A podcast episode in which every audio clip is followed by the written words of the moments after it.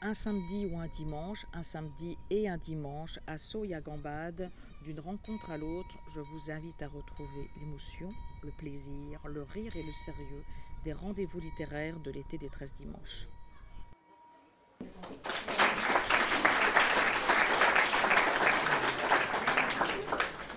Comment expliquer à Françoise Livinec qu'il ne faut jamais présenter quelqu'un en disant qu'il est extraordinaire Elle casse la baraque immédiatement à toute, euh, communication. On a envie de se, voilà, de se cacher.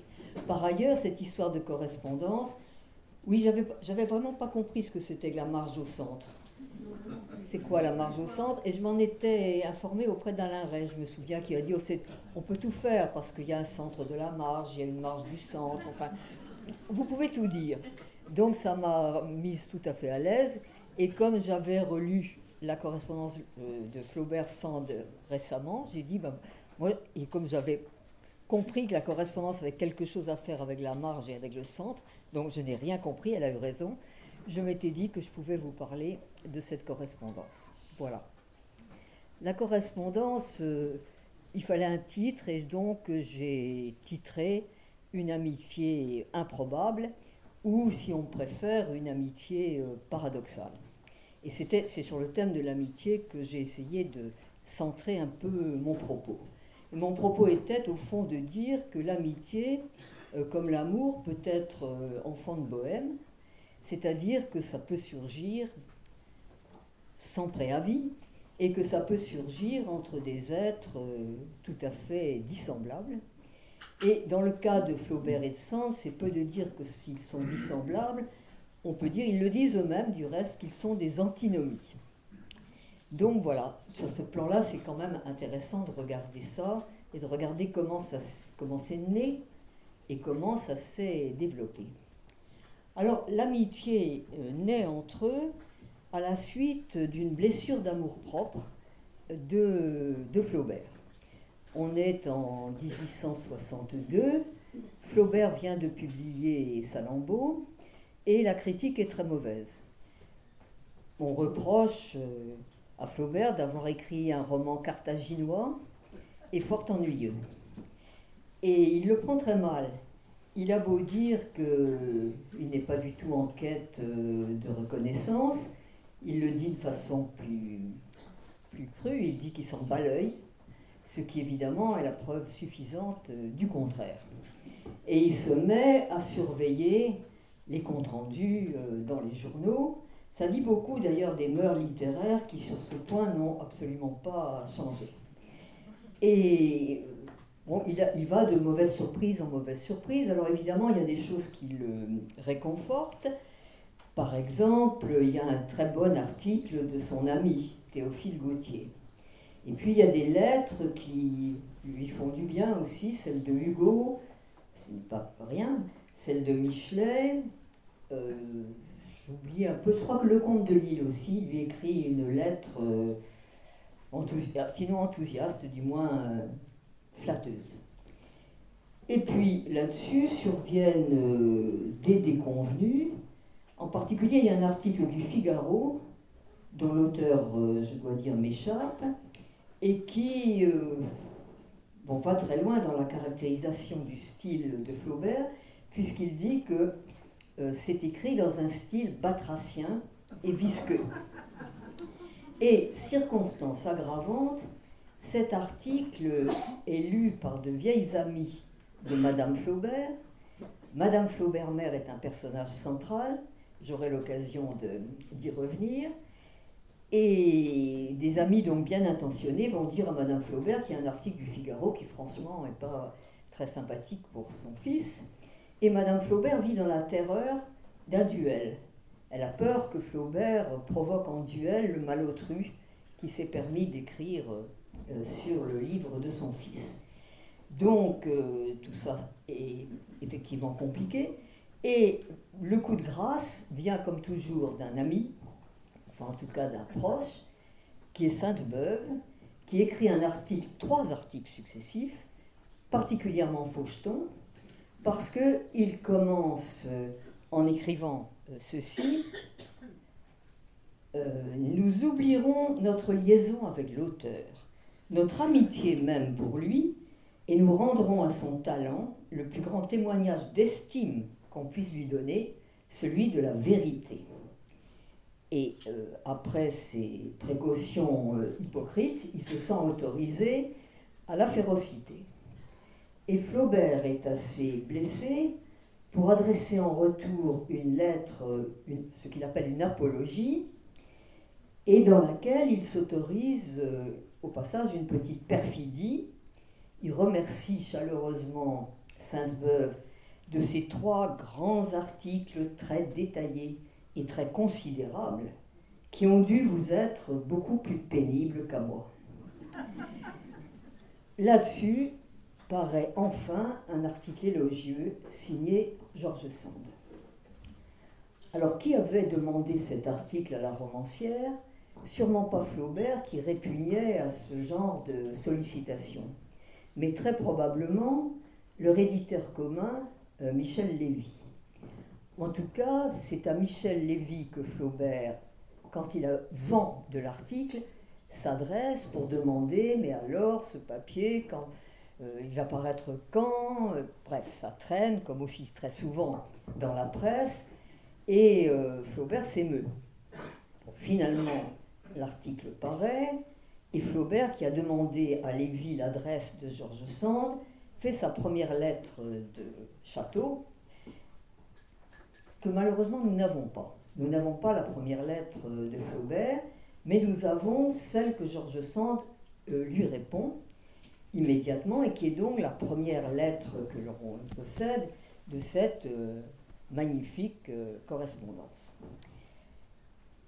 le, trois choses, au fond, frappent dans la lettre de, Georges Sand et disent déjà beaucoup de la femme qu'elle est. D'abord, elle s'adresse immédiatement à Flaubert en disant Mon frère.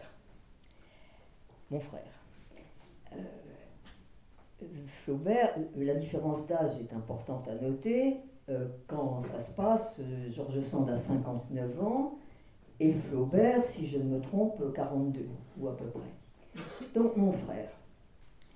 Et par ailleurs, un des charmes de cette correspondance, c'est la variété de, des, des noms qu'ils se donnent l'un à l'autre et qui varient tout au long de la correspondance. Sand trouvera mille façons de s'adresser à Flaubert, pêle-mêle, euh, cher camarade, cher vieux chéri, cher ami de mon cœur, ou encore mon vieux troubadour, terme qu'il utilise lui aussi dans ses réponses, lui aussi répond cher troubadour, et ça devient au fond leur commune et complice euh, désignation. Et puis là-dessus, il raffine, parce que Flaubert aime bien les, sobriquets, il signe lui-même Saint Polycarpe. Saint Polycarpe est un évêque de Smyrne au premier siècle de notre ère, un évêque de Smyrne qui était écœuré par son époque et qui allait répétant Mon Dieu, mon Dieu, dans quel siècle vivons-nous? Ce qui, après tout, euh, est de tous les temps et qui, en particulier, est du langage euh, familier de Flaubert. Donc, signe Saint Polycarpe et Sand lui répond Cher Polycarpe. Comme il se baptise aussi lui-même le révérend père Cruchard, il devient, dans les adresses de Sand, mon vieux Cruchard, Cruchard chéri, etc., etc. On sent qu'il s'amuse beaucoup.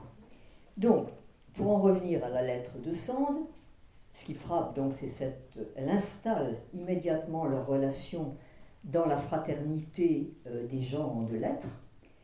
D'autre part, avec la spontanéité qui la caractérise, elle l'invite immédiatement euh, à Nohant, ce qui est beaucoup, ce qui est beaucoup pour elle, puisque Nohant, comme on le sait, c'est un haut lieu euh, sandien, auquel mon ami Michel Perrault vient de consacrer un livre entier, Nohant, sur la vie domestique à, à Nohant.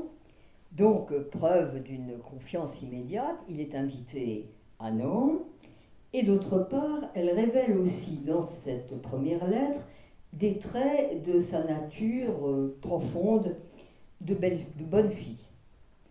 C'est une bonne fille, Georges Sand. Et elle lui dit Ne me remerciez surtout pas, parce que il ne faut pas me remercier, c'est un acte de justice.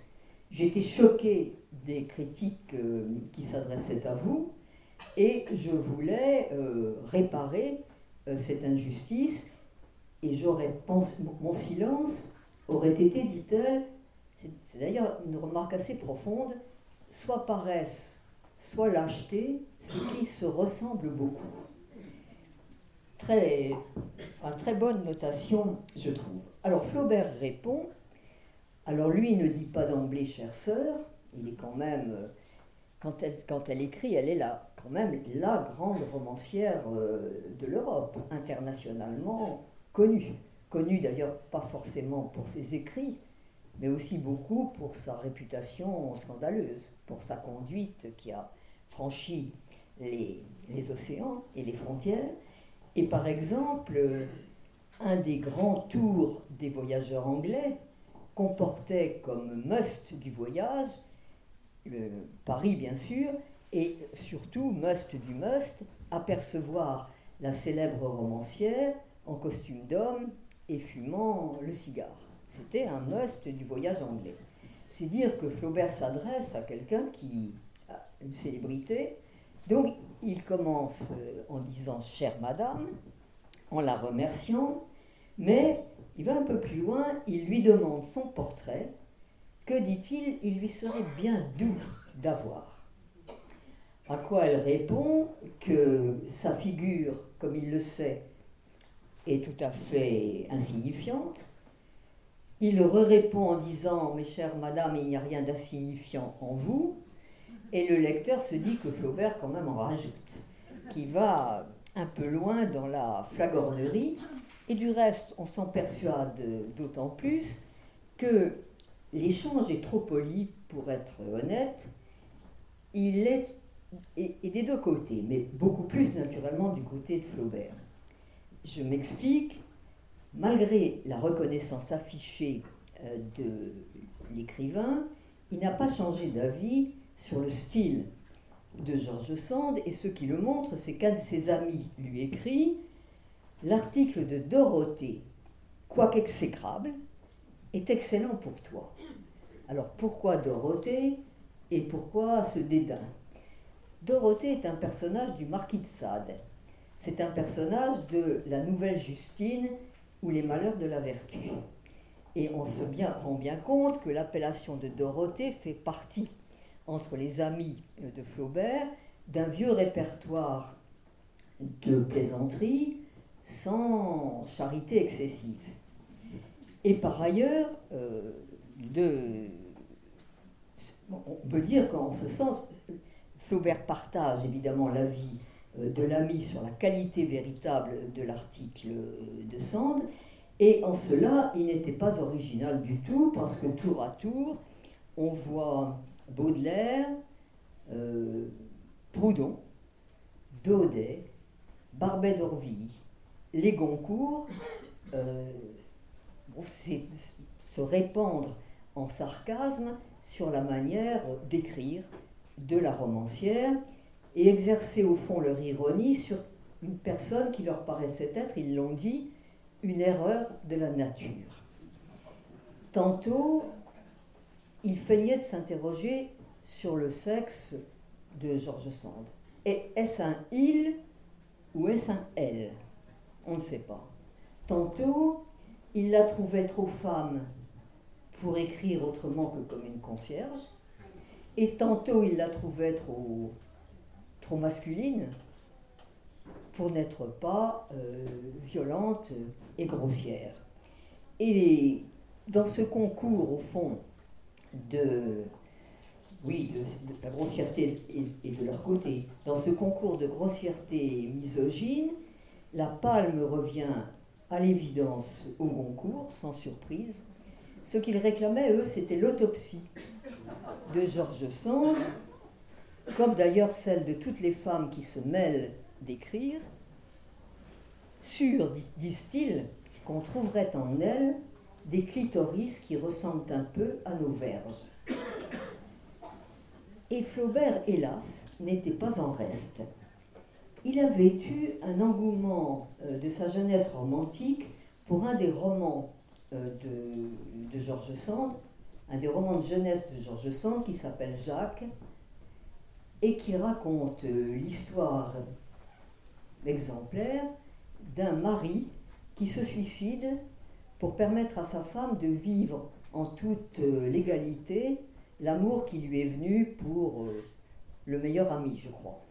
Alors, histoire édifiante, pas véritablement statistique à mes yeux, mais bon, mais en tout cas qui suscite, oui, l'engouement juvénile et passager euh, de Flaubert. Mais après ce coup de cœur euh, pour une histoire qui pourtant c'est pas le meilleur roman de Sandre, à mon avis, mais bon, il avait eu mille occasions d'exprimer euh, son dégoût pour la facilité sandienne, pour le style coulant. Et il ne s'était pas privé lui non plus de la comparaison odieuse. Chez elle, avait-il dit, sa suinte L'idée coule entre les mots comme entre des cuisses sans muscles.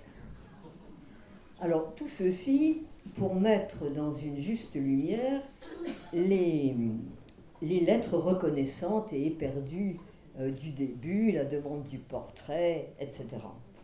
Et même du côté de Sand, qui est beaucoup moins porté que son correspondant au sarcasme, même chez Sand, il y avait quelque chose, il y avait un brin d'insincérité, parce que elle avait forcé le ton dans son article admiratif, et elle avait écrit à son fils euh, Maurice que le livre, que Salammbô n'avait vraiment d'intérêt que pour les artistes et les érudits, mais qu'il était peu probable que le livre rencontre un, grand public.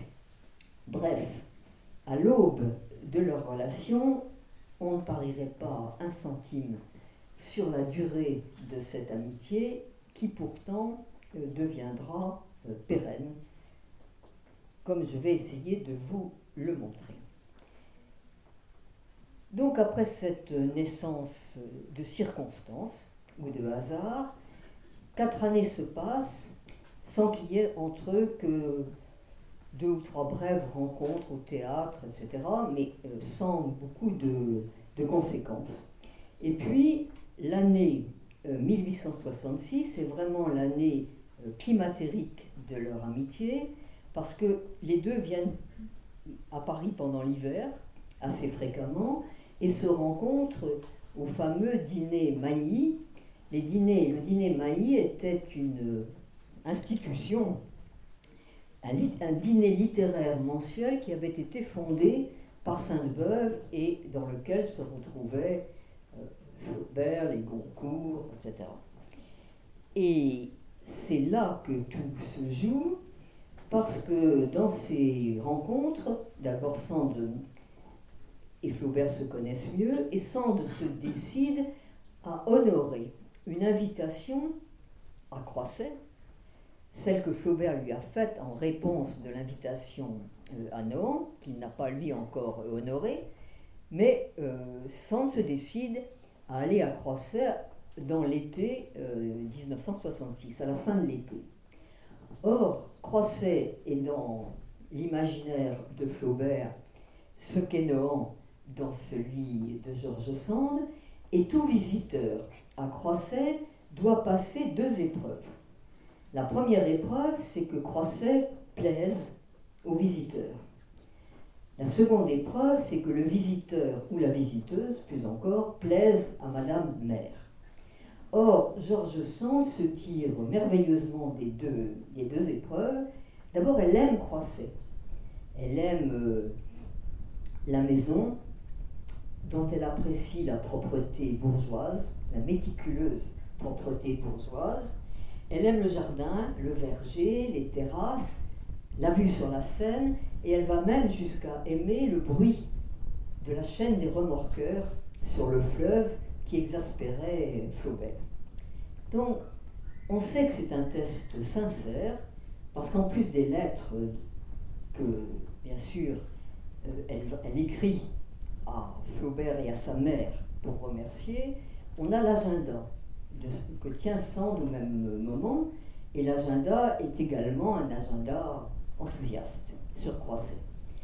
Deuxième test redoutable, plaire à la vieille maman.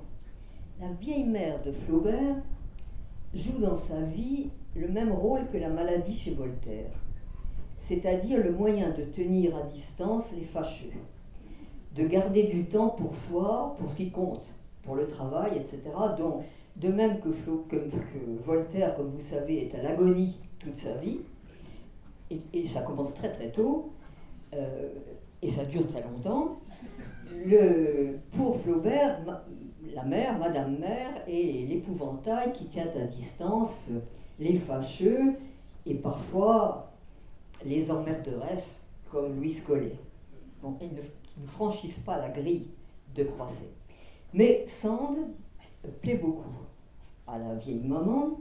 D'ailleurs, la, vieille maman a beaucoup de pénétration d'ailleurs au fond, parce que Georges Sand arrive précédé de cette réputation euh, sulfureuse, et Madame Sand, mère, dit, comme c'est une personne calmante, et elle comprend très bien la dimension de, quiétisme euh, qu'il y a chez, chez Georges Sand. Puis elle voit tout de suite qu'elle ne sera pas un danger pour, son fils, qu'elle ne représente pas une menace. Donc tout se passe très bien. Et elle apprécie aussi le fait que la romancière célèbre joue aux cartes avec elle, et même y trouve plaisir, le disent et le, et le pensent. Donc tout ça euh, se passe euh, merveilleusement bien. Et pendant ce premier séjour, par ailleurs, Flaubert et Sand découvrent un rythme d'existence euh, assez miraculeusement accordé. Ils travaillent toute la journée. Et puis quand vient le soir, ils se réunissent, ils dînent, ils montent dans les appartements privés de Flaubert, et là commencent des échanges littéraires. Ils font la lecture alternée de leurs textes respectifs, avec parfois des, descentes juvéniles vers la cuisine au milieu de la nuit pour voir s'il n'y a pas un reste de poulet froid qui traîne et qui puisse partager. Donc tout ça est follement euh, gai. Et ces plaisirs, au fond innocents, qu'ils décrivent, euh, la causerie, c'est bon de causer les coudes sur la table, disent-ils, ça leur plaît à tous les deux, au point que Flaubert, plus tard, s'attendrira en pensant à ces, à ces soirées et en disant comme c'était gentil, ces causeries nocturnes. Il y avait des moments où je me retenais pour ne pas vous bécoter comme un grand enfant. Donc, ces quelques jours passés ensemble leur ont permis non, non pas de se connaître euh, entièrement, parce qu'ils sont l'un et l'autre pudiques. Et d'ailleurs, Flaubert commente cette première visite en disant il, subsiste encore entre nous quelques zones d'ombre, mais la rencontre leur a permis de s'apprécier et surtout chacun a découvert en l'autre ce à quoi il s'attendait au fond le moins.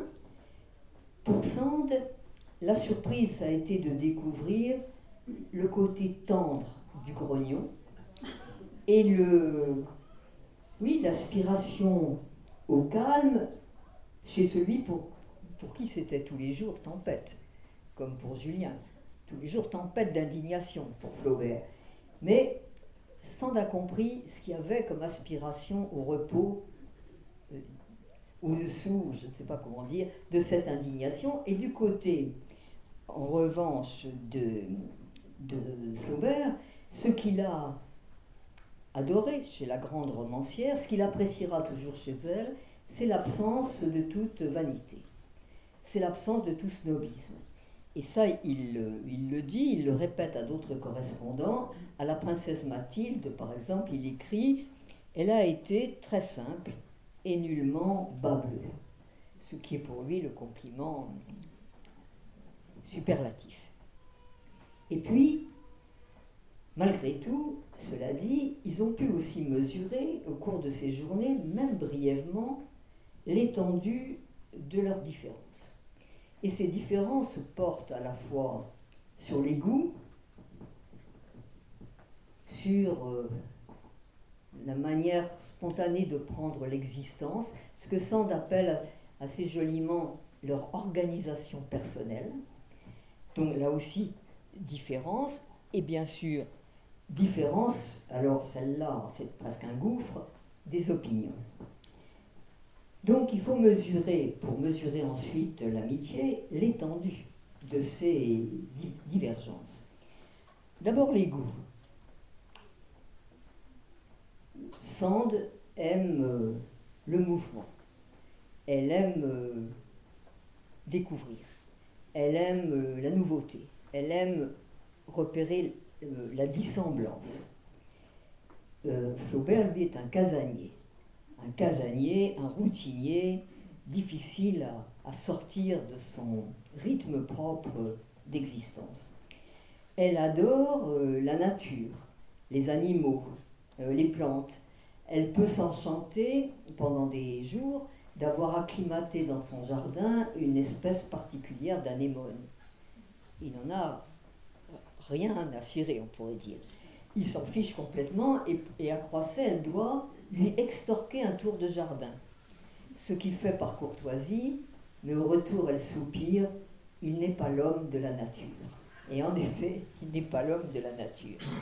Elle aime euh, tout ce qui est nouveau, elle croit, et jusqu'au bout. Elle croit jusqu'à la fin, c'est ça qui est d'ailleurs merveilleux chez elle, elle croit au départ matinal dans l'existence, y compris euh, dans la vieillesse. Elle pense que les vies se régénèrent, et c'est quelque chose qui est totalement étranger à Flaubert. Il lui dit, et il répond, Je n'éprouve pas comme vous le sentiment d'une vie qui commence, la stupéfaction de l'existence fraîche et close. Il lui manque la capacité presque enfantine d'émerveillement qui est toujours euh, en alerte chez sa correspondante. Et puis, il en va de même pour les goûts littéraires, elle est une fille de Rousseau, il est un fils de Voltaire. Elle est une fille de Rousseau qu'elle a lu avec exaltation dans sa, dans sa jeunesse et dont elle a pris les grands, les grands thèmes, la pitié, l'enfance, que sais-je. Quant à lui, euh, Flaubert, il n'a cessé de, de se plaindre que tout le XIXe siècle porte la marque compassionnelle et sentimentale euh, de Rousseau, et que nous nous sommes, hélas, dit-il, écartés de la grande route de Monsieur de Voltaire. Donc là encore, euh, on a... la France est un pays littéraire binaire, comme vous savez tous, où euh, Montaigne s'oppose à Pascal, Pascal à Descartes, Racine à Corneille, Rousseau à Voltaire, etc., euh, Chateaubriand à Stendhal. Et là aussi, Sand et Flaubert appartiennent à deux tempéraments littéraires tout à fait opposés. Donc des goûts antinomiques. Et puis, euh, ce qu'on ce appelle l'humeur, est également mode d'existence ou d'organisation personnelle, comme elle dit, tout à, tout à fait antinomique. Euh, Gustave est un perpétuel indigné qui, pour mieux faire sentir à ses lecteurs la profondeur de son indignation, écrit toujours indignation avec un grand H, un H majuscule. Il est un indigné. Et elle, en revanche, elle a le, goût de, de l'accommodement, du compromis, de l'aménagement. Lui s'en plaint. Il dit, vous voyez le monde à travers une lumière d'or, en lui suggérant, ce qui d'ailleurs est, profond, que la lumière ne vient pas du monde, mais vient euh, d'elle-même. Et il soupire parfois dans la correspondance, ah, si vous pouviez haïr, mais ce dont elle est absolument incapable. Ce qui met Flaubert dans cet état d'indignation chronique, c'est l'universelle bêtise. C'est la bêtise de celui qu'il appelle le bourgeois, est une catégorie très élastique, et qui, qui le met dans une humeur noire, une mélancolie, dont il croit parfois ne, ne jamais pouvoir émerger. Et elle, elle a aussi ces moments d'abattement. il y a des traverses dans la vie, mais ces traverses dans la vie, elle les, elle les vit tout à fait différemment, en réclamant tout de suite une diversion ou quelque chose de nouveau. Par exemple, quand elle a le chagrin de perdre deux petits-enfants jeunes, elle réclame immédiatement un autre enfant. Il faut immédiatement un autre enfant pour combler ce vide épouvantable qui vient de se creuser dans l'existence. Et du reste, cette disposition vitale, elle, l'a décrit très bien elle-même dans ce qui, à mes yeux, est, son chef-d'œuvre, qui est son autobiographie, qui est l'histoire de ma vie. Euh, qui est, si, vous, ne l'avez pas lu, je vous la recommande. C'est vraiment, c'est un texte merveilleux de bout en bout, bien meilleur à mes yeux que la plupart de ses romans, et où elle s'analyse elle-même et elle dit Quand menace l'ombre de la dépression, je me couche par terre, je me roule comme un chien, je pleure comme un veau, je dis que la vie est épouvantable, qu'il faut en finir. Un petit bonheur arrive et me voici gai, comme un pinson. Dans cette sorte d'optimisme vital, Flaubert n'est pas loin de voir un brin de vulgarité et en tout cas de niaiserie. Par ailleurs, tous les deux avaient beau être des travailleurs acharnés. Tous les deux se rejoignent en ceci que ce sont des bosseurs.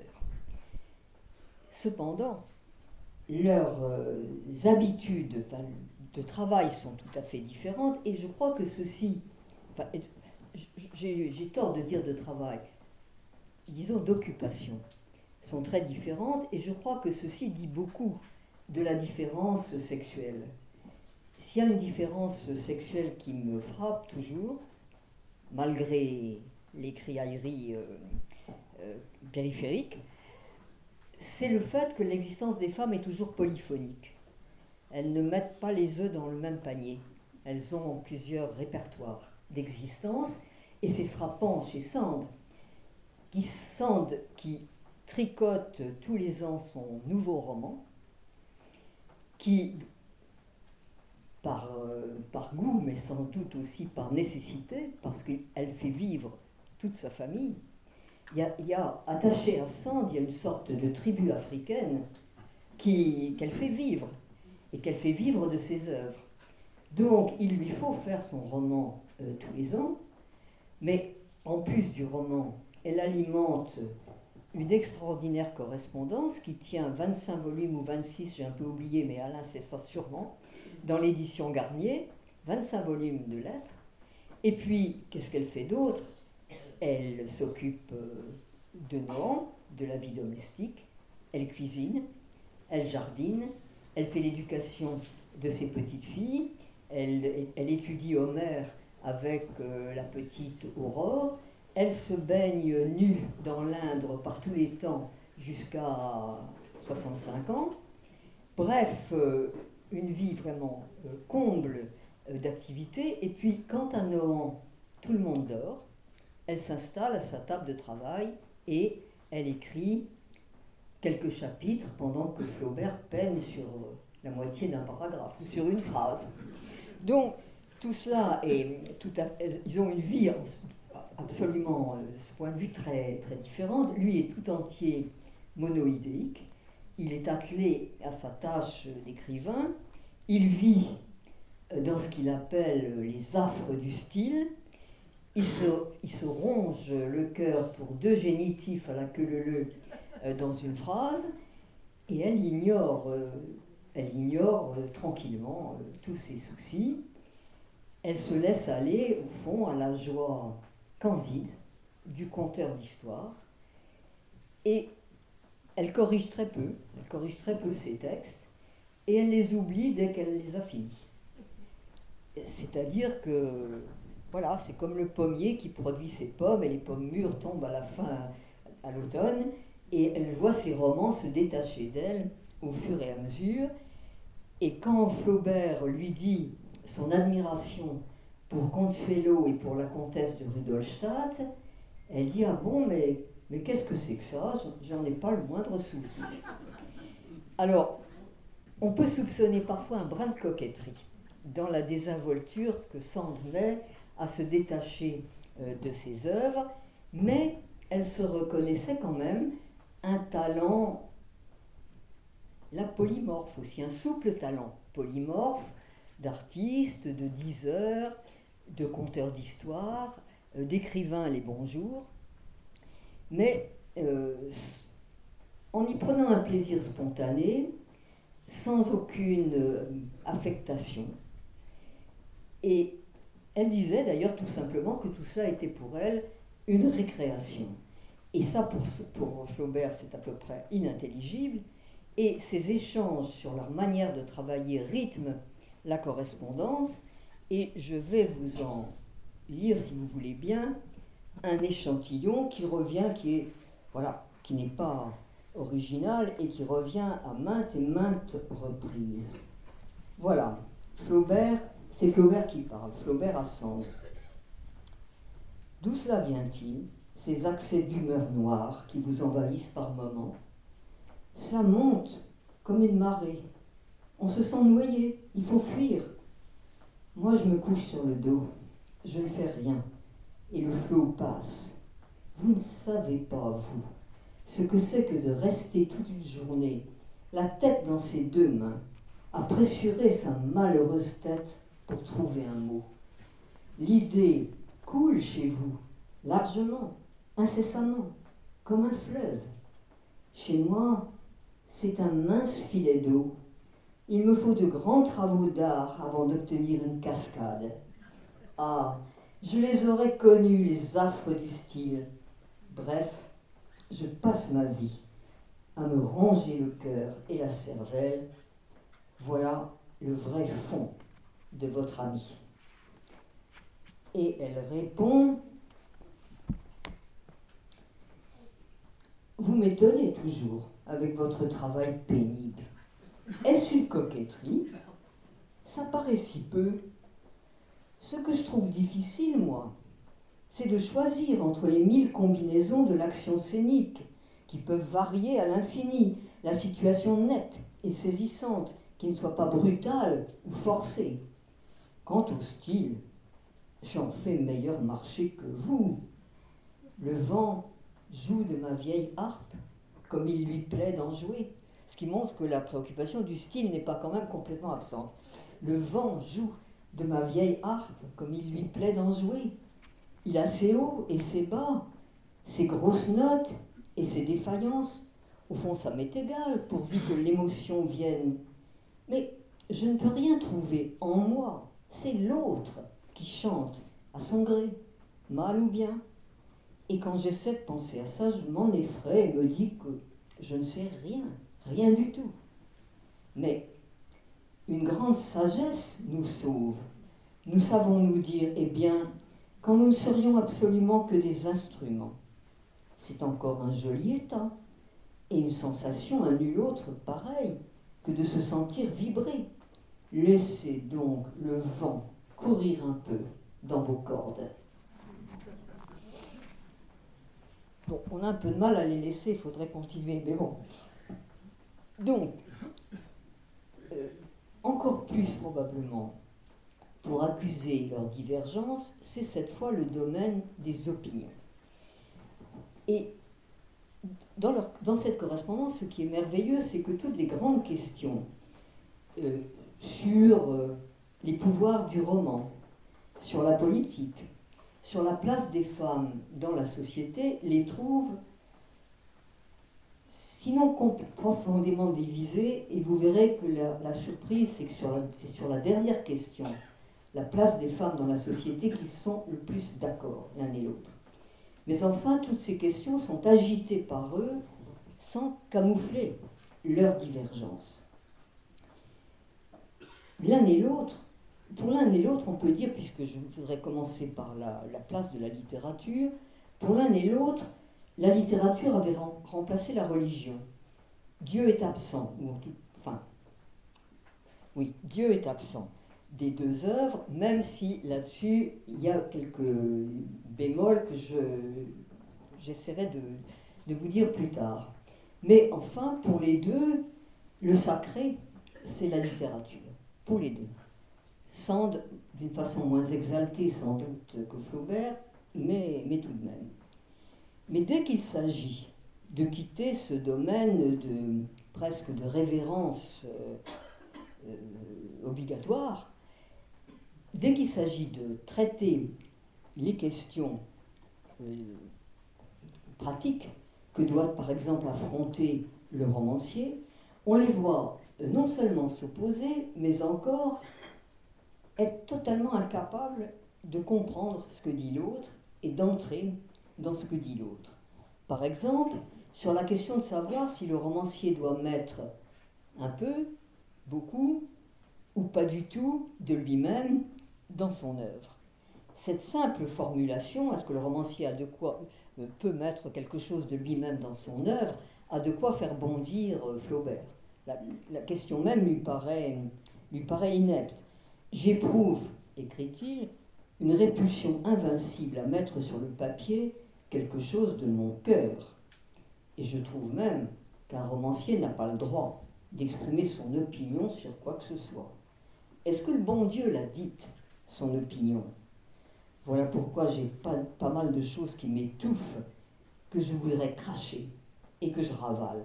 À quoi bon le dire en effet?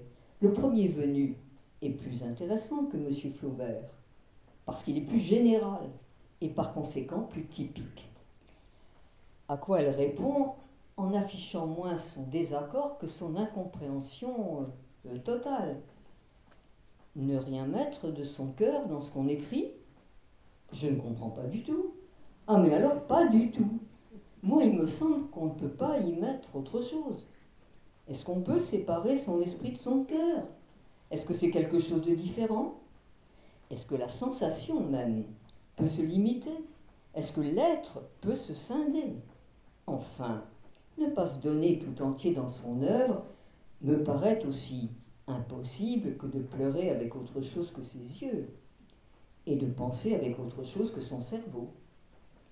Il persiste, je crois, le grand art scientifique et impersonnel.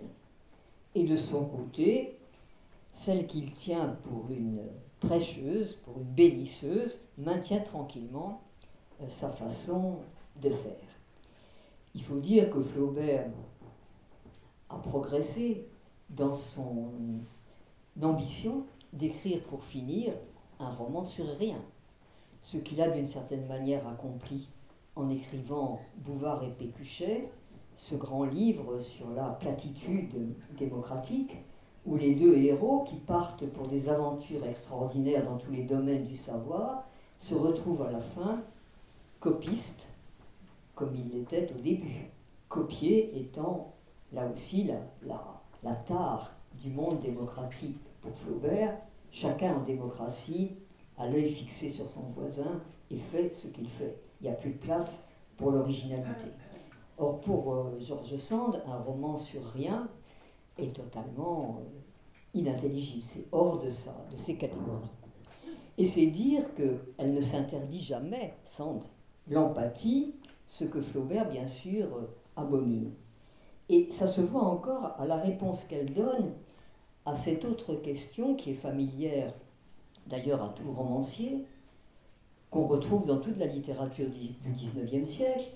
Est-ce que l'auteur ne doit pas, par égard pour le lecteur qui, après tout, vient de faire le sacrifice de franchir avec lui je ne sais combien de pages, de traverser la forêt du roman, est-ce que le romancier ne doit pas, pour finir, donner à son lecteur la consolation d'un dénouement heureux, ou en tout cas satisfaisant, qui, qui console d'une certaine manière? Ça a été la question constamment posée par les, grands romanciers du XIXe siècle en Angleterre comme en France. Et là-dessus, un souci de fournir au lecteur une consolation, euh, comme on offre euh, des gâteaux à la fin d'un bon dîner, ça paraît totalement inepte à Flaubert. Mais Sand, elle, au contraire, peuple ses romans de ces dénouements heureux et des, on peut dire, des, bondissements par-dessus euh, les frontières sociales, des bondissements inattendus et heureux au-dessus des frontières sociales. Les romans de Sand sont peuplés de marquis communistes, euh, d'aristocrates au grand cœur qui sacrifient leur fortune pour réparer les injustices sociales. Les, les fils de marquis épousent euh, de, jeunes prolétaires, c'est le cas par exemple dans André, le roman éponyme, ou bien au contraire, on voit des filles de comtesse, Fiamma dans Simon, qui épousent des paysans. Sans ne, se prive jamais de montrer euh, dans l'amour la magie qui se joue des hiérarchies sociales et qui égalise les êtres. Si bien que le lecteur des romans de Sand se demande perpétuellement euh, où il est. Est-ce qu'il est dans la réalité ou est-ce qu'il est chez les fées En général, chez Sand, on est chez les fées. Et bien sûr, c'est cette illusion de midinette ou de grisette qui fait horreur à Flaubert.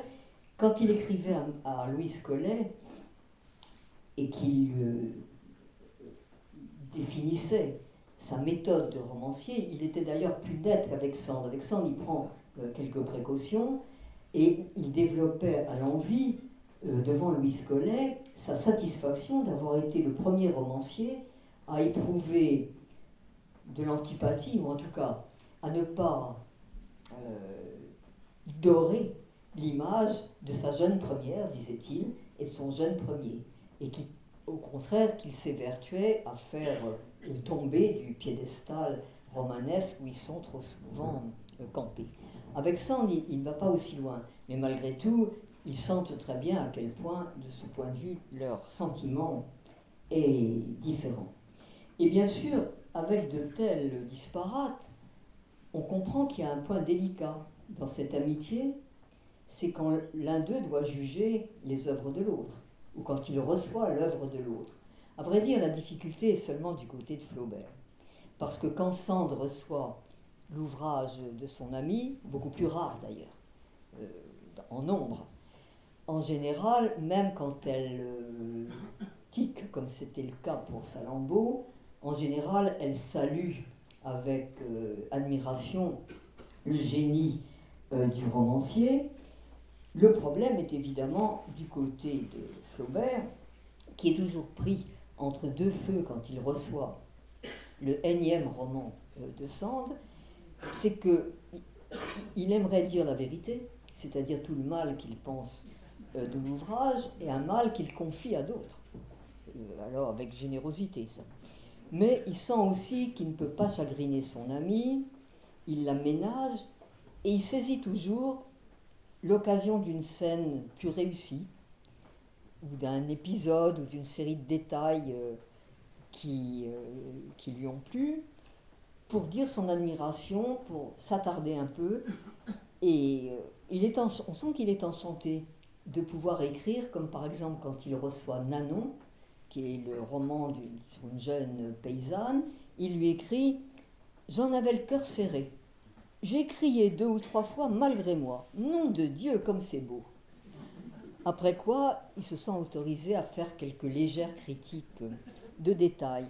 Mais euh, là, on sait que c'est vrai parce qu'il écrit de l'autre côté à la princesse Mathilde qu'il a lu Nanon avec plaisir. Et on sent chez lui alors un vrai bonheur quand il admire vraiment une œuvre comme Consuelo, qui lui arrache de vrais cris d'admiration. Il dit, et ça c'est la, la phrase est belle aussi, je ne peux mieux vous comparer qu'à un grand fleuve d'Amérique énormité et douceur. Donc voilà. Mais il y a un point sur lequel il leur sera encore beaucoup plus difficile de s'accorder, c'est le, c'est le plan politique. Sand était devenue républicaine en 1830, mais vite déçue par cette monarchie bourgeoise issue de la Révolution, une monarchie euh, un peu bâtarde, qui d'ailleurs euh, affichait sa bâtardise par son nom même. Monarchie de juillet, monarchie issue d'une révolution. Et donc, euh, plus ce caractère s'affirme, plus Sand s'éloigne, Et après le massacre des républicains à Saint-Méry, euh, c'en est fait de, de la sympathie ou, oui, montrée à la monarchie de juillet. Et au cours de, toute la monarchie de juillet, son républicanisme s'est peu à peu coloré de socialisme, en particulier grâce à la fréquentation de Pierre Leroux. Et elle se persuade alors que c'est dans le peuple, et particulièrement dans la classe ouvrière, que réside l'avenir du monde. Et c'est là aussi qu'elle se rapproche euh, de Louis Blanc. Mais c'est la, révolution de 48 qui l'a fait entrer à pieds joints euh, dans la vie politique, puisqu'elle écrit des circulaires pour le gouvernement provisoire, elle crée son hebdomadaire, il y a eu trois numéros, mais bref, au nom éloquent, sans cesse pillé depuis, la cause du peuple, sans cesse repris, et elle décrit avec exaltation la fête euh, de la fraternité du 20 avril 1848. Les choses se gâtent après la journée émeutière du 15 mai, qui est prétexte à, une série d'arrestations, dont l'arrestation de son grand ami Armand Barbès. Et c'est alors que, c'est d'ailleurs un trait de la nature de Sand, elle est généreuse, mais elle n'est pas plus brave qu'il faut, parce qu'elle pense à sa famille, elle pense à Nohant, etc. Et donc, dès que le temps politique se couvre à Paris, elle saute dans la diligence de Nohant et elle revient au bercail vite fait. Mais évidemment, rentrée à Nohant, la nouvelle des journées de juin, journée catastrophique, puisque la, la République fait tirer sur les ouvriers, désenchantement pour toute une génération, Là, pour elle, alors les choses s'assombrissent décisivement. Reste que l'épisode de 48 restera pour elle un épisode intense et tout à fait exaltant. Or, on sait bien on sait que Flaubert n'a pas pu supporter cette euh, révolution pour des tas de raisons. Il y a consacré l'éducation sentimentale, et il a détesté 48 pour plusieurs raisons. L'une des raisons est le rôle qui ont tenu les curés, mais plus encore, c'est le fait que 1848 a été pour lui, comme pour d'autres, un événement théâtral où euh, la gauche a redonné, comme on redonne au théâtre un vieux succès ou un vieux four, selon les cas, la gauche redonne sa révolution sempiternelle, avec ses héros sempiternels, ses jacobins, ses montagnards, etc., etc. On voit ressortir tous les vieux emplois de la Révolution française. C'est ce que Marx dira de façon définitive en disant que 48 a été a vécu en farce ce que les héros, que les grands ancêtres de la Révolution avaient vécu en tragédie. C'est le thème de l'éducation sentimentale traité dans ses diverses incarnations. Donc, euh, là encore, euh, un événement qu'ils interprètent euh, tout à fait à front renversé. Et la suite des grands événements nationaux ne parviendra pas mieux à les rapprocher. Il y a un très bon exemple qui est la guerre de 70, parce qu'elle réserve une surprise.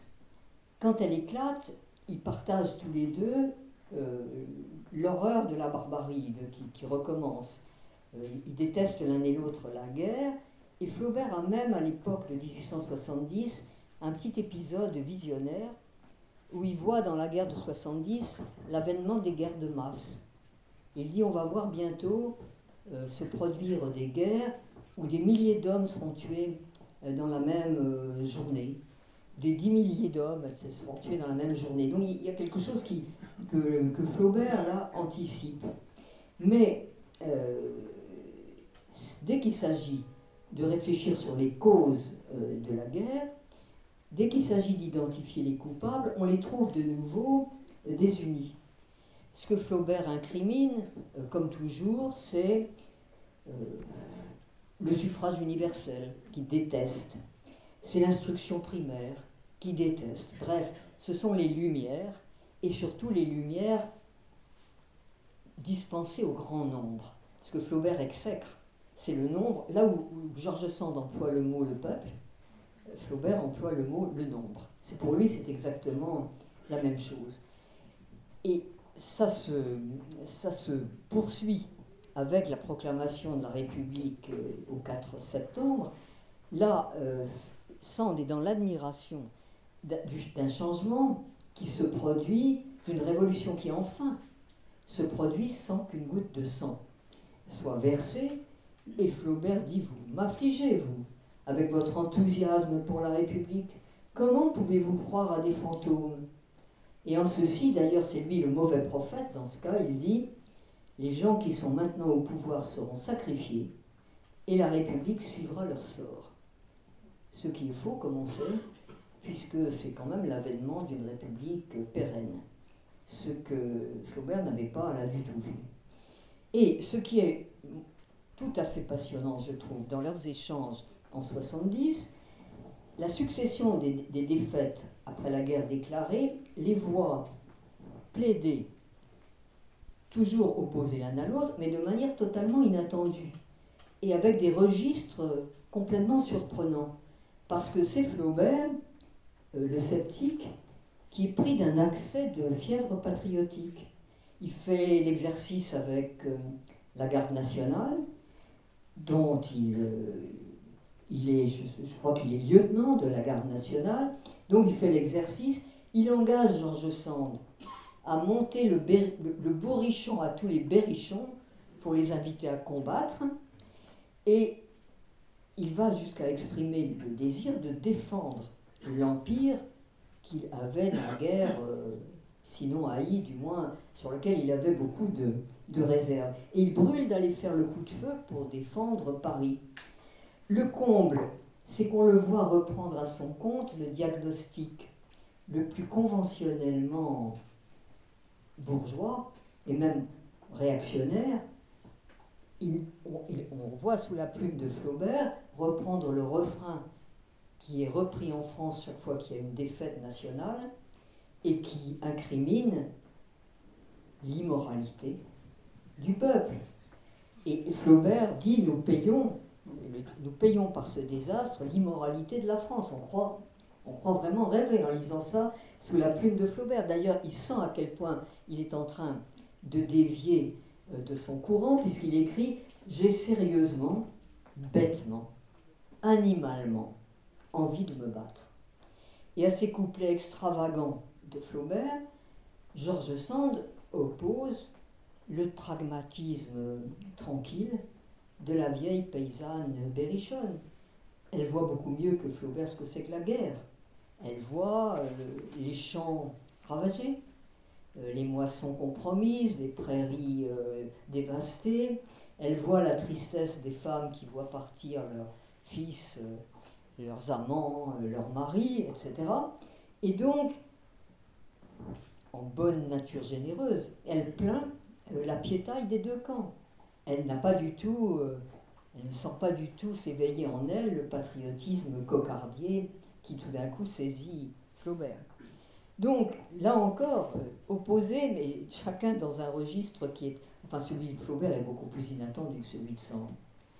Vient ensuite, bien sûr, la Commune, au début de laquelle d'ailleurs Flaubert est à Bruxelles, puis à Londres, et il écrit à son ami pour condamner l'événement, les exécutions, euh, les, exactions, euh, voilà le manque, de, le manque de procès, de jugement, les exécutions sans, sans, oui, sans procès.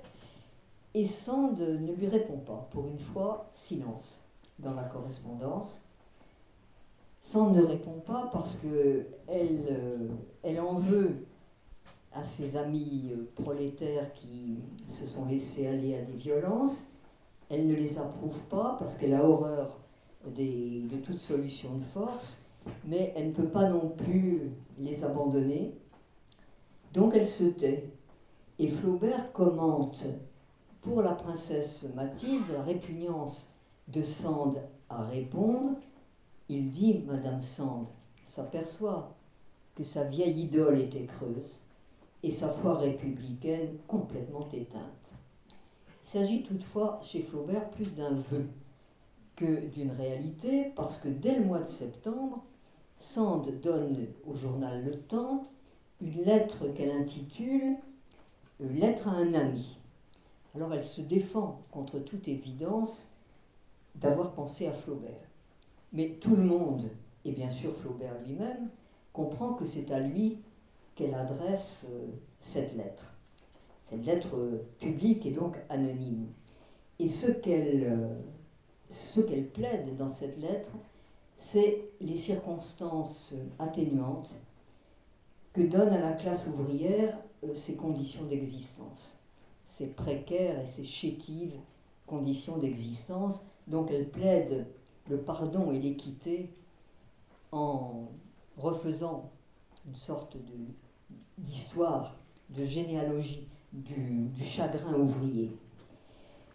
Bref, euh, là encore, les différents politiques sont restés les mêmes, puisqu'elle conserve son sens euh, du collectif, quand lui continue à exécrer euh, la masse, le nombre.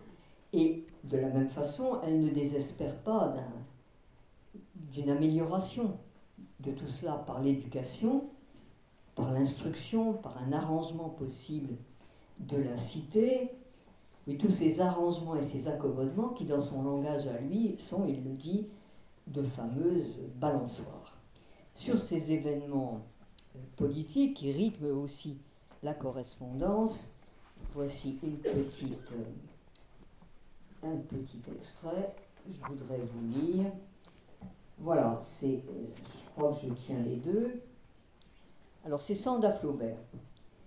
J'ai traversé des révolutions et j'ai vu de près les principaux acteurs. J'ai vu le fond de leur rame. Je devrais dire tout bonnement le fond de leur sac. Pas de principe, aussi pas de véritable intelligence, pas de force, pas de durée. Rien que des moyens et un but personnel.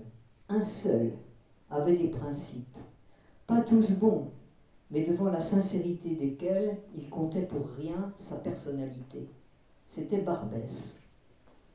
Chez les artistes et chez les lettrés, je n'ai trouvé aucun fond. Tu es le seul avec qui j'ai pu échanger des idées autres que celles du métier. Je ne sais si tu étais chez Magny un jour où je leur ai dit qu'ils étaient tous des messieurs. Ils disaient qu'il ne fallait pas écrire pour les ignorants. Ils me conspuaient parce que je ne voulais écrire que pour ceux-là, vu que seuls ont besoin de quelque chose. Les maîtres sont pourvus, riches et satisfaits. Les imbéciles manquent de tout. Je les plains. Aimer et plaindre ne se séparent pas.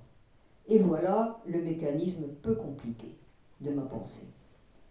J'ai la passion du bien et point du tout de sentimentalisme de parti pris. Je crache de tout mon cœur sur celui qui prétend avoir mes principes et qui fait le contraire de ce qu'il dit. Je ne plains pas l'incendiaire et l'assassin qui tombe sous le coup de la loi. Je plains profondément la classe qu'une vie brutale, déchue, sans essor et sans aide, réduit à produire de pareils monstres. Je plains l'humanité. Je la voudrais bonne, parce que je ne veux pas m'abstraire d'elle, parce qu'elle est moi, parce que le mal qu'elle se fait me frappe au cœur, parce que sa honte me fait rougir, parce que ses crimes me tordent le ventre, parce que je ne peux comprendre le paradis au ciel ni sur la terre, pour moi, pour moi tout seul, écrit-elle. Tu dois me comprendre, toi qui es bonté de la tête aux pieds. Et Flaubert répond, nous ne souffrons que d'une chose, la bêtise, avec majuscule bien sûr, la bêtise, mais elle est formidable et universelle. Quand on parle de l'abrutissement de la plèbe, on dit une chose injuste, incomplète. Je me suis astreint à lire toutes les professions de foi des candidats au Conseil général de la Seine inférieure. Il y en avait bien une soixantaine. Tout émanait ou plutôt vessée, par la fine fleur de la bourgeoisie, par des gens riches, bien posés, etc. Eh bien, je défie qu'on soit plus ignoblement âne en cafrerie. Conclusion il faut éclairer les classes éclairées. Les premiers de cordée, en quelque sorte. Il faut éclairer les classes éclairées, commencer par la tête. C'est ce qui est le plus malade. Le reste suivra. Vous n'êtes pas comme moi, vous. Vous êtes pleine de mansuétude. Moi, il y a des jours où la colère m'étouffe. Je voudrais noyer mes contemporains dans les latrines, ou tout au moins faire pleuvoir sur leurs crêtes des torrents d'injures, des cataractes d'invectives. Pourquoi cela? Je me le demande à moi-même. La question qu'on se pose, c'est comment ont-ils fait pour ne pas laisser s'abîmer leur amitié dans pareille euh, euh, discordance de, voilà, d'opinion. Alors, on les voit sur ce chapitre assez précautionnés et aussi désireux de ne pas s'entre-blesser euh, autant que dans leurs échanges littéraires. Par exemple, quand il lui annonce le sujet de l'éducation sentimentale, cette révolution de 48 pour laquelle il a, elle a flambé, il s'empresse de la rassurer. Il lui jure de peindre les réactionnaires plus odieux encore que les fils de la Révolution. Et euh, elle, de son côté, le prix de ne pas prendre pour lui la lettre anonyme euh, à, un ami, où pourtant elle l'a effectivement réfuté lui-même. Et d'autre part, pour ranimer leur entente au moment où ils se sentent séparés, il y a un cordial qui fait toujours son effet et qui est leur haine commune du catholicisme. Alors, avec quelques différences de l'un à l'autre, euh, Sand on, peut très bien le comprendre étant donné son tempérament, a eu dans sa jeunesse un épisode mystique et elle a toujours euh, aimé, non pas dans le catholicisme, mais dans le christianisme, aimé ce qu'elle appelle son, côté tendre. Et elle dit, quand on ne voit du christianisme que son côté tendre, il prend le cœur. Ce qu'elle déteste, euh, c'est l'Église, ce sont les prêtres, bon, thème du reste commun au XIXe siècle, souvenez-vous de Hugo qui, a, qui déclare qu'il décloue le Christ du christianisme. Donc, c'est, voilà. Donc, pour les deux, la détestation des prêtres est, elle est, bon, elle est, non, elle n'est pas quand même totalement de même nature. En intensité, elle est semblable, mais elle n'est pas tout à fait de même nature parce que ce que Flaubert déteste le plus euh, dans le catholicisme, c'est sa détestation de la chair, c'est la malédiction de la chair, c'est euh, l'idéalisation absurde de la chasteté. Et chez Sand, c'est un peu autre chose. Ce qu'elle déteste le plus, c'est l'emprise du catholicisme sur les esprits. Et par exemple, elle invite chaleureusement Flaubert à venir euh, assister au baptême de ses deux petites filles, un baptême protestant euh, qu'elle choisit pour euh, les protéger d'une persécution catholique toujours possible dans son esprit. Et de toute façon, euh, tous les deux sont exaspérés par l'insupportable odeur de sacristie qu'ils voient s'étendre sur le XIXe siècle. Donc, il y a des moments d'exultation conjointe. Et bien sûr, euh, euh, sous le Second Empire, il, euh, communie dans le sarcasme à l'égard de Napoléon III, qui, porte dans cette correspondance le sobriquet d'Isidore. Donc quand ils peuvent échanger quelques plaisanteries sur Isidore, c'est le, bonheur. D'autre part, ils s'enchantent des mêmes... Ils sont bons publics tous les deux, très bons publics. Et donc ils s'enchantent par exemple du fait que Sand ait réussi le dressage de son chien Fadet, nommé Fadet à cause de la petite Fadette, bien sûr. Donc le chien de Georges Sand, qui s'appelle Fadet, a été entraîné à se coucher euh, les oreilles pendantes, honteux et désespéré, dit Georges Sand, quand on l'appelle Badinguet. Donc la, plaisanterie est de l'appeler Badinguet et de voir Fadet obéir à la consigne. Bref, tout cela fait des éclairs de joie dans la correspondance euh, euh, Flaubert-Sand. Même indignation quand à la fin de l'Empire, il voit les oeuvres pontificaux se porter au secours du pape pour empêcher les troupes de Garibaldi d'entrer dans Rome. Elle écrit par exemple J'ai l'esprit dans le poteau noir. En songeant qu'à cette heure, on se bat pour le pape. Et quelques années plus tard, la reconquête catholique euh, de l'ordre moral va leur donner d'autres occasions de se retrouver en plein accord, parce qu'ils voient s'étendre l'épidémie euh, de conversion, qui n'épargne même pas leur ami Alexandre Dumas, chez qui ils surveillent de jour en jour les progrès du mal. Et ça va croissant jusqu'à la capitulation complète d'Alexandre Dumas en conformisme, puisqu'on le voit non seulement s'agenouiller au pied des autels, mais, mais entrer à l'académie. Et Flaubert commente Eh bien, le bon Alexandre a fait le plongeon. Le voilà de l'académie. Avec ce commentaire, je le trouve bien modeste. Il faut l'être pour être honoré par les honneurs. Phrase magnifique. Donc, euh, voilà, ça, ça, réconforte, ça renoue périodiquement ce genre d'échange, renoue périodiquement leur amitié, et puis il y a un autre problème, également formidablement clivant, et qui aurait pu surgir entre eux pour les séparer, qui est la misogynie de Flaubert, notamment à l'endroit des femmes qui écrivent. Il suffit de songer à la correspondance avec Louise Collet, la poétesse qui était la maîtresse de Flaubert, et à qui, euh, qui lui demandait d'ailleurs des conseils littéraires, et à qui il prêchait de lutter en elle contre ce qu'il appelle la tendromanie féminine. Et il écrivait ceci, qui est quand même pas piqué des vers. Il ne faut pas, dit-il, quand on arrive à ton niveau, que le linge sente le lait. Métaphore laitière dont il avait déjà usé abondamment à propos de Sand autrefois. Et il ajoutait ceci rentre, resserre, comprime les seins de ton cœur, qu'on y voit des muscles et non une glande. Alors, cette exhortation à se bander les seins et à extirper de soi le féminin, avant de prendre la plume, est quand même d'une incroyable violence.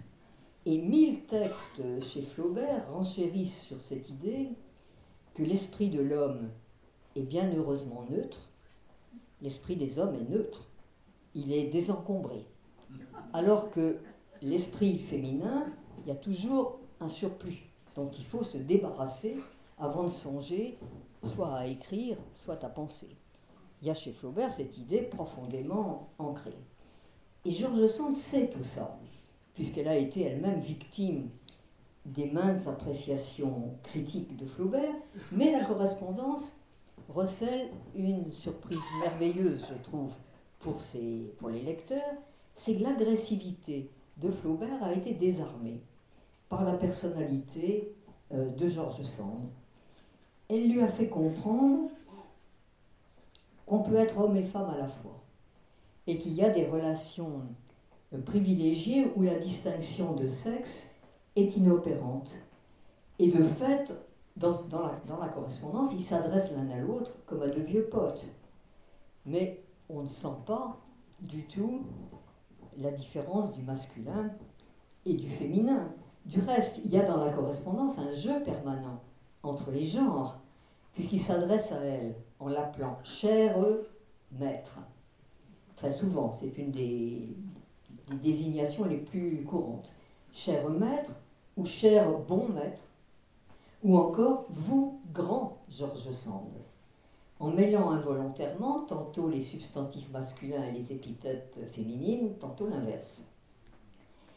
Et il dit, après la mort de certains amis proches, il dit, il soupire, Madame Sand est le seul ami qui me reste.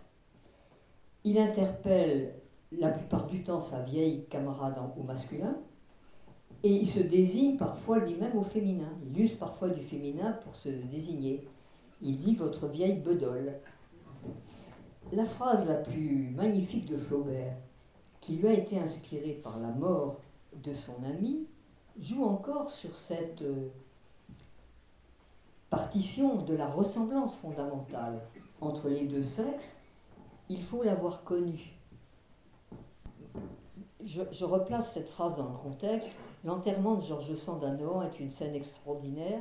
Ça se passe dans le petit cimetière de Nohant, qui est rayé d'une pluie définitive comme celle d'aujourd'hui, avec les paysans en blouse bleue, les célébrités qui sont venues euh, pour, euh, pour Sand, un message du père Hugo, un message euh, à deux temps, dont Hugo a le secret. Je pleure une morte et je célèbre une immortelle.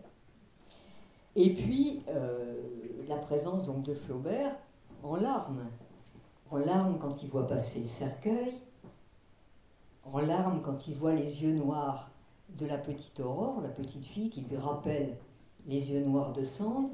Et pour conclure sa description de cet enterrement, il dit J'ai pleuré comme un veau. Et de fait, euh, il a pleuré comme un veau et dit, alors la phrase que j'ai interrompue et qui est magnifique, il faut l'avoir connu comme je l'ai connu pour savoir tout ce qu'il y avait de féminin dans ce grand homme. Oui, c'est formidable.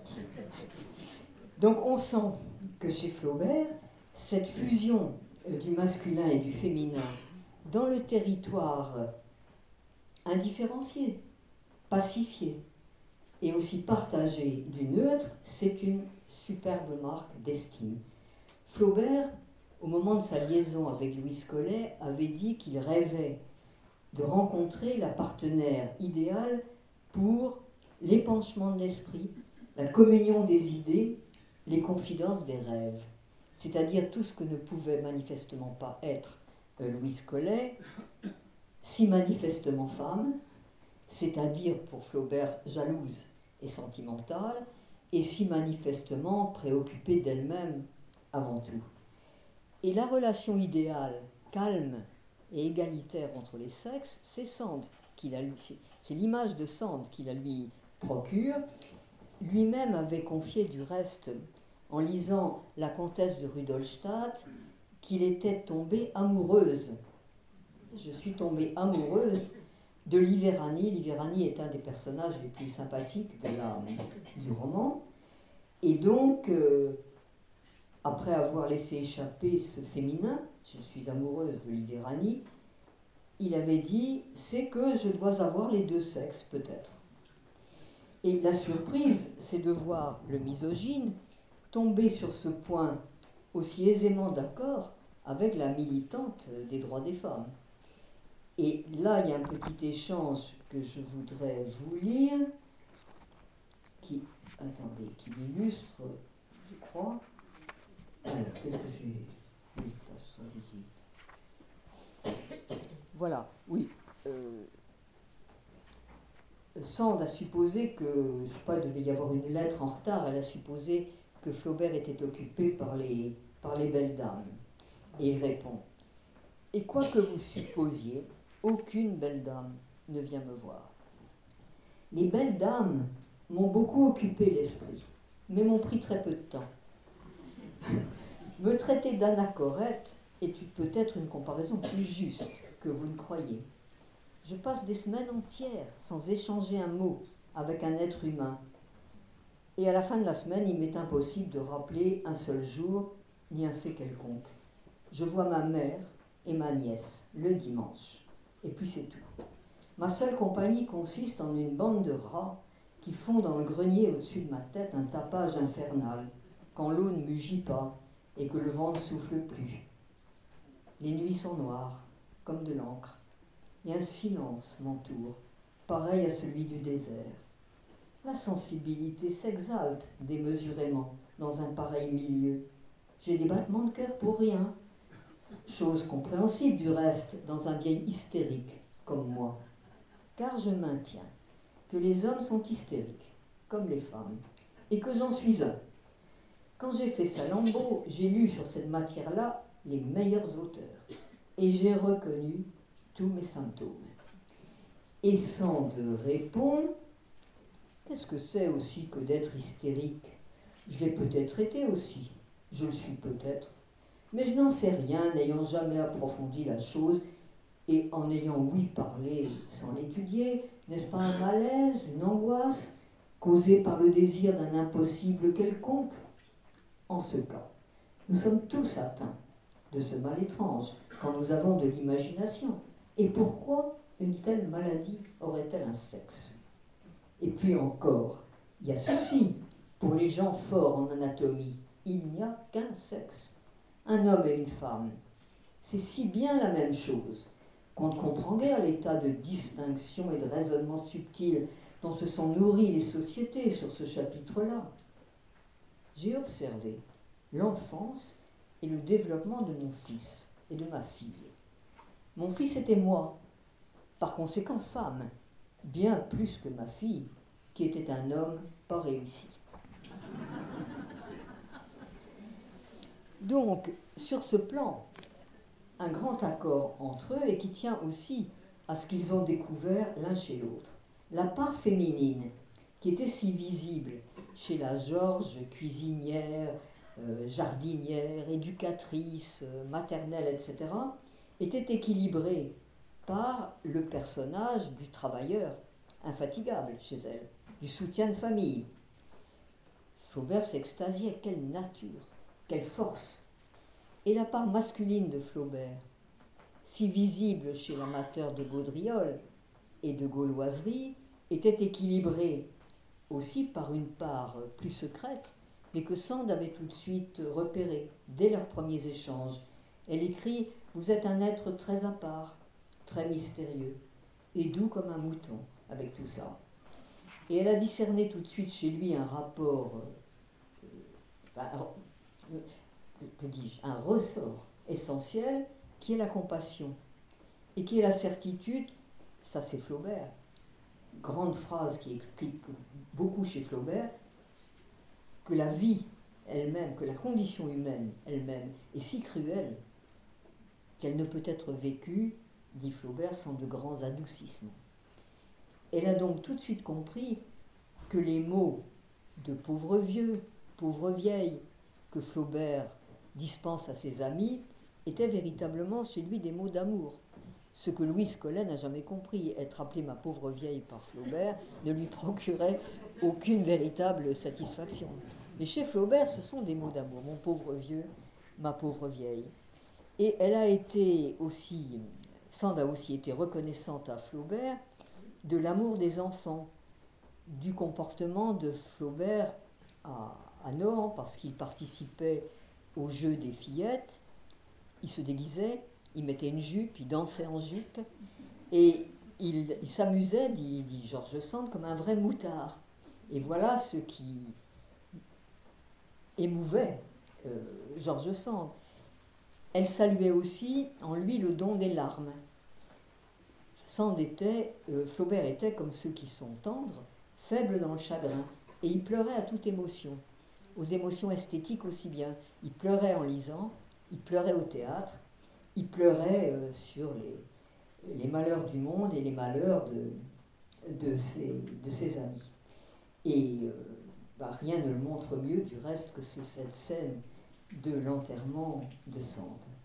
Donc, voilà ce qui les a rapprochés, plus que les idées, au fond. Ce qui les a rapprochés, c'est ce fond de, de pitié pour la condition humaine et de, et de tendresse qu'ils avaient tous les deux. Bien entendu, aucun d'eux n'a transformé l'autre, et à vrai dire, ils n'en ont pas eu la prétention, ni même, je crois, l'envie, parce qu'ils étaient convaincus que les différends entre les amis servent aussi à chacun d'eux à conforter sa propre pente et à se connaître, à se connaître mieux soi-même. Donc, ils, les ont accueillis avec, euh, oui, comme des révélateurs de leur propre personnalité. Toutefois, malgré tout un bémol, c'est qu'il arrive aux lettres de Flaubert, et c'est de plus en plus vrai, au fur et à mesure que la vie euh, les fait vieillir, il arrive aux lettres de Flaubert d'être si sombres, si vraiment euh, désespérées, que Sand a des moments de comment dire d'exaspération. Elle est parfois excédée par le ton sombre de son, de son vieil ami, au point qu'elle, euh, toujours en bonne dame de Nohant, et sachant pourtant que ça l'exaspère, lui, elle sort euh, sa trousse de campagne pour euh, tâcher de trouver un moyen de le secourir, de le soigner ou éventuellement de le sauver. Alors c'est très comique les conseils de Sand à Flaubert parce que c'est des conseils totalement à contrepente, mais qu'elle ne peut pas s'empêcher de lui donner. Alors elle lui conseille d'abord, conseil général, ne pas, ce qui est d'ailleurs un bon conseil, ne pas faire à la bêtise l'honneur d'en être euh, accablé ou surpris. Donc premier conseil général. Et puis conseil plus particulier, on peut toujours conseiller à quelqu'un de bonne fréquentation. Donc c'est ce qu'elle fait. Elle conseille de bonne fréquentation et parmi les bonnes fréquentations, il y a, dit-elle, il y a le père Hugo, qui quand même en connaît un rayon sur la vie, qui est à la fois un philosophe et un poète, et avec qui on peut avoir un échange tout à fait positif, et qui lui remontera le moral par ailleurs. Et puis, euh, tantôt, elle lui fait observer, ça aussi c'est à, contre, euh, à contreprendre, c'est contre-productif, qu'il va entrer bientôt dans l'âge heureux de l'existence qui est celui de la vieillesse. Alors, elle le lui dit en toute, euh, ingénuité, en toute bonne foi, parce que c'est vrai que pour elle, c'est le, grand âge de la révélation à soi-même. C'est l'âge du désencombrement, d'abord. On se désencombre du superflu, on se comprend soi-même, on comprend l'essentiel. Bref, pour Sand, la vieillesse est un âge béni. Le dire à Flaubert, c'est plus compliqué. Flaubert a beaucoup de mal à entrer dans cette vision euh, dorée euh, de l'existence. Elle lui recommande d'ailleurs au passage, qui ne l'enchante pas davantage, d'imiter la vie des mollusques. Ce sont des créatures mieux douées que tu ne crois, dit-elle. Donc, euh, tout ça le fait grimper au rideau, mais encore moins que ce dernier conseil, marie-toi. Et ça, c'est le conseil que Flaubert ne peut pas supporter. Elle dit, marie-toi et peut-être même trouve quelque part un moutard dont tu peux te croire le père et que tu élèverais et qui t'occuperait intelligemment. Et donc là, Flaubert ne peut même pas supporter ça et il écrit euh, à la princesse Mathilde, il est superlativement indigné, comme il dit, et il répond, il dit à la princesse Mathilde, je vais lui répondre des injures sur la démocratie, ça me soulagera. Et en réalité, il, se contente de lui dire, ben non, qui ne s'est pas marié, il est trop vieux, il ne se mariera pas, il n'est pas assez riche, il est trop vieux, et puis ceci qui est délicieux, l'être féminin ne s'est jamais emboîté dans mon existence. Et surtout, et c'est ceci qui est sans doute le plus vrai, c'est le vrai du vrai, il y a en moi un fond d'ecclésiastique qu'on ne connaît pas. Donc, euh, il y a un paradoxe dans cette correspondance, parce que c'est à la fois la découverte d'une irrémédiable altérité et d'une religion commune, qui est celle de l'amitié, une religion qui n'est pas seulement une religion confessée, mais une religion qui est pratiquée.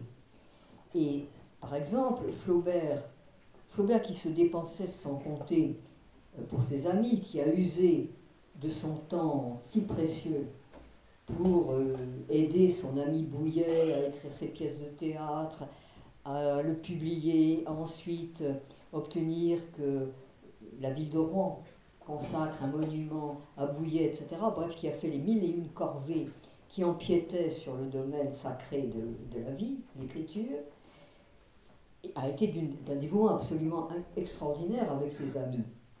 Et euh, Flaubert confie à Sand qu'il a traité de dinde une dame, tout à fait honorable, parce qu'elle avait osé dire que Renan était un coquin. Et là-dessus, euh, Flaubert euh, commente Quand on débine devant moi un ami, mon sang sauvage me revient, je vois rouge. Et quant à elle, elle lui écrit que si aigus soit leur différent, les différents entre amis doivent rester entre eux, ainsi dit-il que les caresses entre les amants. Au fond, tout au long de la correspondance, on les voit rejouer la fable des deux amis, chacun devinant les chagrins ou les embarras de l'autre, proposant des secours dans des lettres qui, c'était stupéfiant, dans des lettres qui parfois utilisent les mêmes termes et qui se croisent. Et c'est là-dessus, sur cette générosité jumelle, tout droit venue du monomotapa, que je conclurai volontiers, si vous voulez bien, par une dernière lecture qui illustre cette euh, stupéfiante pénétration de l'amitié. Où ai-je mis ça Voilà, c'est à la suite de quelques échanges où euh, Sand, qui adorerait euh, aller passer quelques jours à Cannes, elle vient de recevoir un envoi de fleurs de Cannes qui l'a enchantée, et elle dit à Flaubert qu'elle irait volontiers à Cannes quelques jours, mais que voilà, il y a des embarras d'argent, c'est pas facile en ce moment, etc. Et Flaubert répond. Quant à gagner de l'argent avec ma plume, c'est une prétention que je n'ai jamais eue, m'en reconnaissant radicalement incapable. Il faut donc vivre en petit rentier de campagne, ce qui n'est pas extrêmement drôle, mais tant d'autres qui valent mieux que moi, n'ayant pas le sol, ce serait injuste de se plaindre. Accuser la Providence est d'ailleurs une manie si commune qu'on doit s'en abstenir, par simple bon ton. Encore un mot sur la pécune, et qui sera un secret entre nous. Je peux, sans que ça me gêne en rien, dès que je serai à Paris, c'est-à-dire du 20 au 23 courant, vous prêtez 1000 francs, si vous en avez besoin pour aller à Cannes. Je vous fais cette proposition carrément, comme je la ferais à Bouillet ou à tout autre intime.